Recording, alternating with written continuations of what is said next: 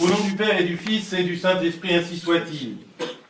Eh bien, chers frères, ce temps de l'Avent a toujours une tonalité particulière qu'il nous faut essayer de saisir pour être, je dirais, dans le mouvement de l'Église. Quelle est cette tonalité de l'Avent?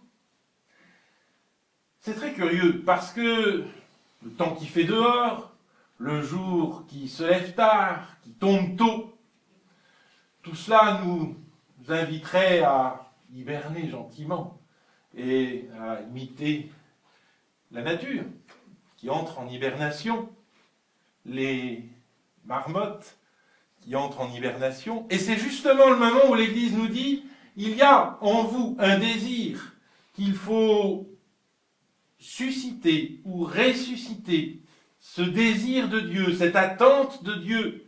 Ceux qui attendent le Seigneur ne seront pas confondus tout au long de la liturgie, en particulier de ce dimanche, le, refrain qui revient.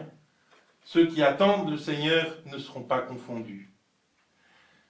Comment expliquer que l'Église nous demande une attitude qui soit en apparence si peu en accord avec le mouvement de la nature? Bien, je crois que cela doit être pour nous une leçon profonde. Il y a les désirs qui nous agitent, qui nous traversent, ces désirs de nature, toutes ces excitations que nous essayons de satisfaire bon an mal an dans la limite de ce qui est permis. Il y a dans la société de consommation dans laquelle nous vivons toutes ces stimulations qui nous font désirer toutes sortes de choses inutiles, mais qui deviennent très importantes pour nous. Vous voyez les effets de mode, comme c'est extraordinaire. Une fois qu'on a réussi à réunir euh, l'argent nécessaire, la mode change. Bref, il y a tous ces désirs qui nous traversent, qui sont les désirs de nature. Et je dirais avec la nature, peut-être, ces désirs s'apaisent-ils en ce moment? Et il y a, au fond de notre cœur, un autre désir. Celui-là ne s'apaise jamais. Celui-là reste comme une petite lumière vive qui toujours nous, fait sortir de nous-mêmes. Quel est ce désir mystérieux qui ne s'apaise jamais? Quel est ce désir qui n'est pas une excitation à satisfaire? Et après la satisfaction de laquelle il ne reste rien, selon le schéma classique des désirs charnels, des désirs animaux qui nous traversent. On désire, on est satisfait, il n'y a rien derrière. Freud explique très bien ça. Et quel, est, quel est donc ce désir qui n'est pas, qui est autre, qui est différent, qui ne correspond pas au désir de la nature? Eh bien, je crois, si on suit saint Thomas d'Aquin en tout cas, que ce désir, c'est le désir de vérité. Saint Thomas, dans la Somme contre les gentils, nous explique bien qu'il y a en nous cet autre désir qui ne cesse jamais, même pas une fois satisfait, et qui est le désir de connaître la vérité. Alors vous allez me dire, mais qu'est-ce que c'est la vérité? Ça paraît bien abstrait, est-ce qu'on peut désirer une abstraction? C'est sûr que si la vérité est une abstraction, pour vous, elle ne fait pas très envie. Et vous avez raison de ne pas en avoir envie. Il ne faudrait surtout pas imaginer que nous ayons envie d'une abstraction. Quelle horreur. Mais si la vérité, c'est l'accomplissement de notre propre existence, si la vérité, c'est le sens de notre destin, alors oui, il faut que nous essayions de comprendre cette vérité-là. Nous sommes sur Terre, en quelque sorte, les yeux bandés nous sommes sur Terre sans rien comprendre, sans rien connaître de ce pourquoi nous sommes faits. Et si nous n'avons pas la parole du Christ, si nous n'avons pas l'Évangile pour nous réveiller de notre sommeil, comme dit euh, Saint Paul dans l'épître que vous venez d'entendre, bah, effectivement, autant dormir et passer le temps. C'est vrai que quand on a un peu usé la chandelle par les deux bouts dans sa jeunesse, quand on a un peu essayé tout, on devient, blasé. et on est comme un. On traite sa vie comme une espèce de vêtement hors d'usage qu'on a mis de côté. Il faut comprendre que nous ne sommes pas un vêtement hors d'usage et qu'au contraire, tout au long de notre existence, nous avons à connaître, à chercher, à essayer de pénétrer la vérité pour laquelle nous sommes faites. Non pas encore une fois une vérité abstraite, mais la vérité de notre propre destinée, la vérité qui est celle de notre accomplissement.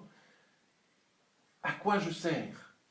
Et c'est cette vérité que nous cherchons avec le Christ et dans le Christ. J'allais dire, c'est cette vérité que le Christ, homme et Dieu, nous propose, nous présente, nous présente dans sa seule manifestation.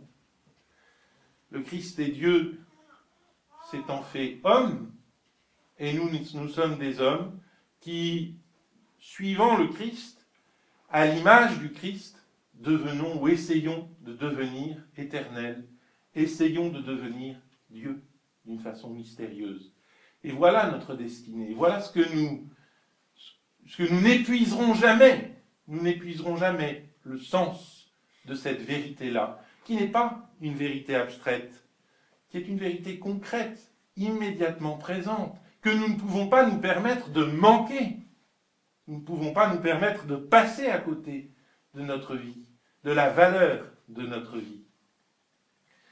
Et il ne s'agit pas là d'une abstraction.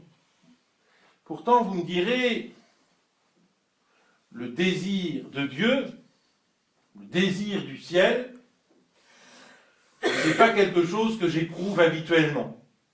Et je crois qu'il faut avoir le courage de se le dire, ça. Nous sommes croyants, nous, admettons, nous recevons la parole de Dieu, oui. Mais est-ce que vraiment nous désirons être avec Dieu?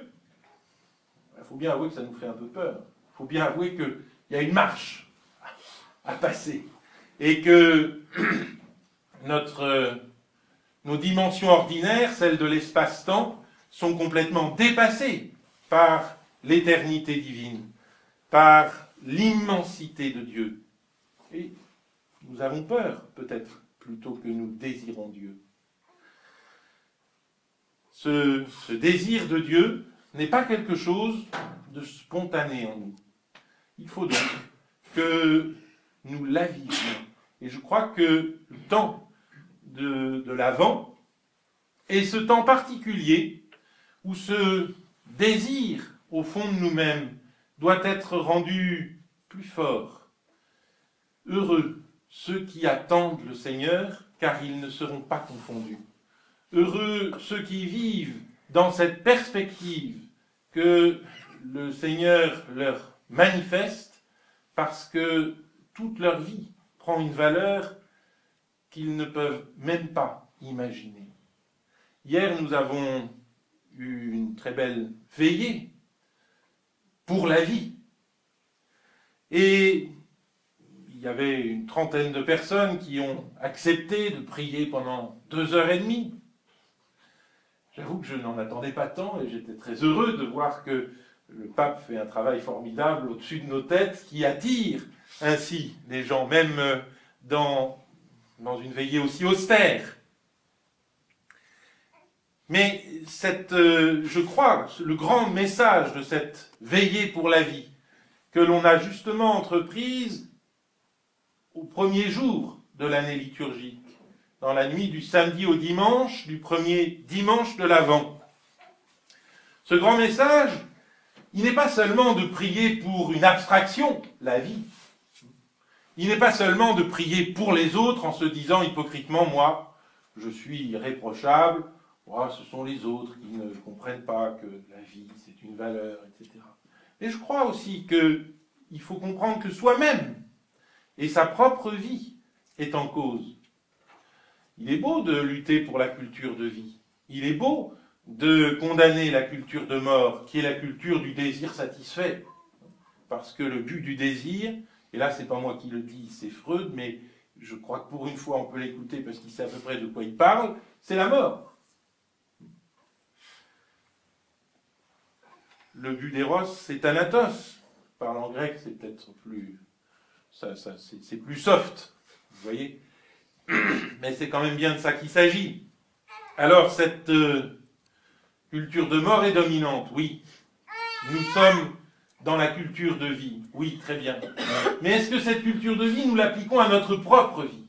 Est-ce que nous comprenons que notre propre vie a une valeur infinie?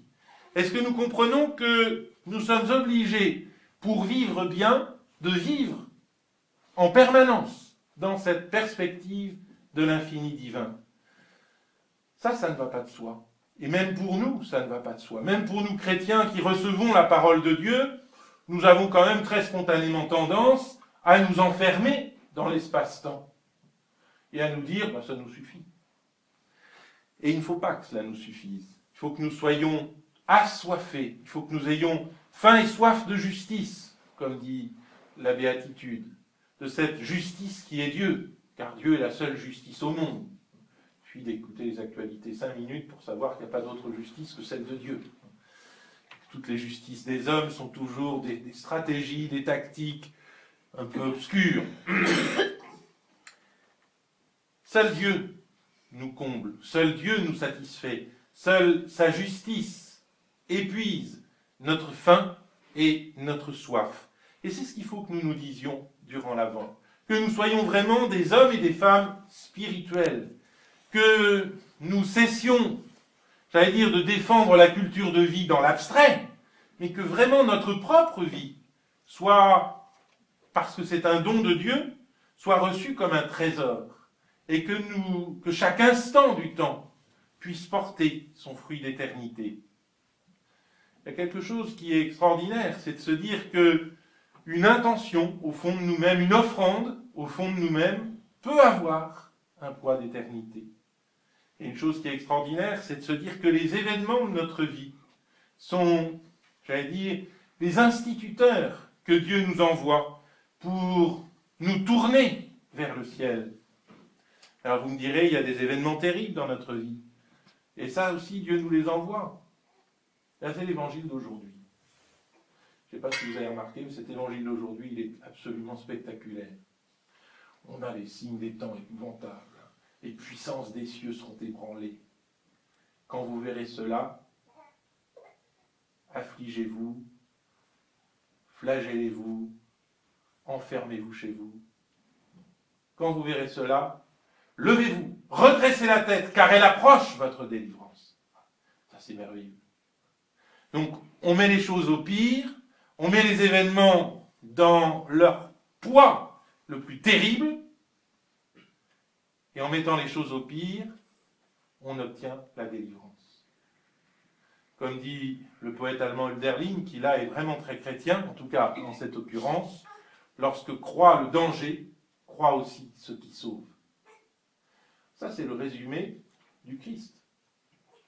Lorsque la croix se dresse sur le Golgotha, le salut advient pour l'humanité. Et dans notre propre vie, il en est ainsi.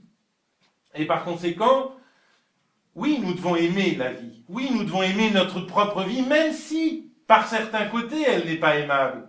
Et au lieu de nous refermer sur nous-mêmes, et au lieu de nous voir en victimes de l'existence, comme peut-être trop souvent, nous devons nous dire, lorsque tel ou tel problème pèse sur nous, lorsque nous affrontons tel ou tel danger, lorsque nous nous sentons mal pour telle ou telle raison, bien surtout ne mettons pas la tête dans les épaules.